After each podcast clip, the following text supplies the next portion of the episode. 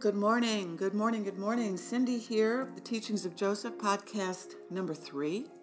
It is a gorgeous morning here outside Atlanta. October, God, 12th, I don't know. It's gorgeous. Fall has finally descended on us. I don't know if descended is the right word, but it's finally here. And we have that nip in the air. After a long, hot summer, wow, is it a welcomed relief.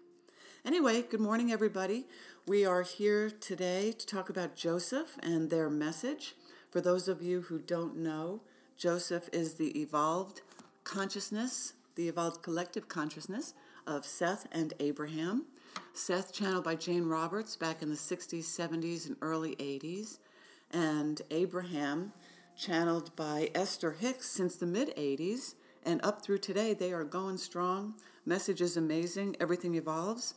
Joseph comes on the scene here with us about a year ago when we wrote their first book. I actually knew their name when they signed the first welcome letter to book number one, and they said, We are Joseph, and that is with an F as in Frank. They are different, which is what I love about them. They're very different. They're cool and funny and an extension of Abraham, you know. So, anyway, that's who they are, and they bring us the vibration of the new earth, now accessible to everybody who seeks it out. And this is the vibration that will assist in the manifestation of the new earth in physical form. So, Joseph has written three books so far in their series of six. It's their introductory series to us of them, entitled Allow Your Soul to Lead, where they go into different perspectives um, that we need we can look at. We don't need to look at. You don't need to do anything. But it is in our, our best interest, in my opinion, of course, to take what they say as truth because it is. They are our source. They are the God vibration. And I don't know how you could have them in front of you and not listen to them, but anyway, that's your choice. So, we're going to start today with the three aspects of the soul that are of most, I want to say concern to us, but concern is not the right word. I'm asking them for the right word. Um, the, the, the three that are in our awareness here in the third dimension. So we're going to start with the soul aspect of us. Now, Abraham has been teaching that the soul, or as they refer to it, our source, same thing, the same vibration, that is where the vortex is that they talk about. Um, Joseph refers to it as our soul. So the soul is our the largest aspect of the human aspect. And of course Abraham says, you know, we are 99.99999% non physical. We are always non physical, sometimes physical. So I'm going to start talking about the soul for a minute because there's a couple misguided teachings I want to clear up that actually bug me. Anyway, the soul is all love. There is no denseness there, there is no darkness. It cannot exist there. It would be a contradiction. This is the pure vibration of love and the ever expanding vibration of all that is, which we refer to as God there's been a lot said about the soul being dark or having a dark side, or I know books have been written about the dark side of the soul, and it always kind of scared me a little bit. How can that be? I would think to myself, well, it can't be. Um, we go through these periods, and um, people will put it on the soul as it's the soul's responsibility to get itself out of trouble. Misguided, misguiding. The soul can't be pure positive love and be dense at the same time. Something cannot be something that it's not. It's just the law of physics.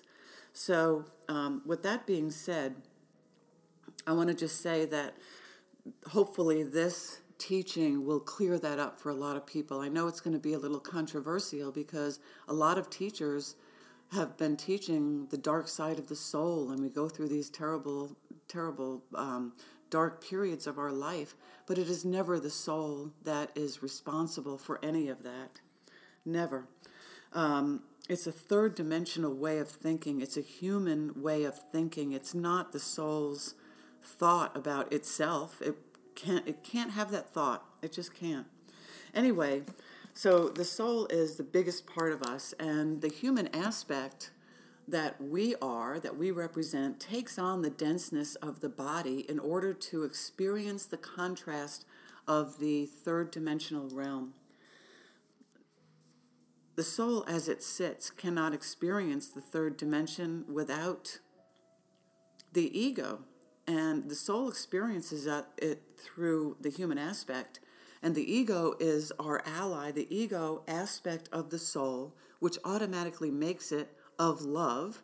The, the ego is in service to the human aspect and to the soul, in that the ego, familiar with the third dimensional denseness, made up of the third dimensional denseness, but with a loving peace, stands in support of the soul and the human aspect and presents the contrasting view of the third dimension to the human aspect in order to give the human aspect the opportunity to choose a vibration. So the ego gives us choice, actually. We always have the choice to choose with the soul. The soul is the light vibration. And we are here in the third dimension, which is denseness. So the ego stands up and says, I'll show you where all the dark pieces are. And I call that the billboards or the signage of the ego. The ego doesn't think this, the ego doesn't come up with it. The ego doesn't trick us or put us into these situations. It is the human aspect's ability to choose. So when we choose to side with the ego's signage and we choose to go down the road where the ego is saying, don't go, don't go, don't go, it's, it's showing us that. It's indicating to us that we are not in alignment with our soul because all the negative emotion that you feel is from the ego signage. It is indication only that you are not in alignment with your soul. That is the purpose of it. And it's, it is that easy and it is that simple in, to choose your way out. So it is never the soul who is in darkness. It is not, it, it is not the ego's responsibility. It is our responsibility as the human aspect of the soul, here with a purpose, to choose love in all resolution, as Joseph says. So we have these three aspects that we're looking at. There are actually many aspects of the soul, of our soul family, who are living on different timelines, all happening now. You know that there is no time in universe. Uh, it is all based on timing, and it is vibrational agreement that causes manifestation. Even universally, uh, vibrational manifestation too, of course. So we have these three aspects here on Earth that we're focusing on right now. They focus on those three in the first three books the soul aspect, the non physical part of us, the human aspect, who is the chooser who is given choice, and we choose to expand love. Every time we choose with the soul's vibration, we are expanding the universe. It is that important and it is that big. And this is how we will manifest the new earth by continually choosing to allow our soul to lead us to that higher vibration. Hence the name Allow Your Soul to Lead. They told me last night they showed me last night, I should say, that the soul of us, our individual souls, and collectively too, our individual souls are exemplars of who we really are.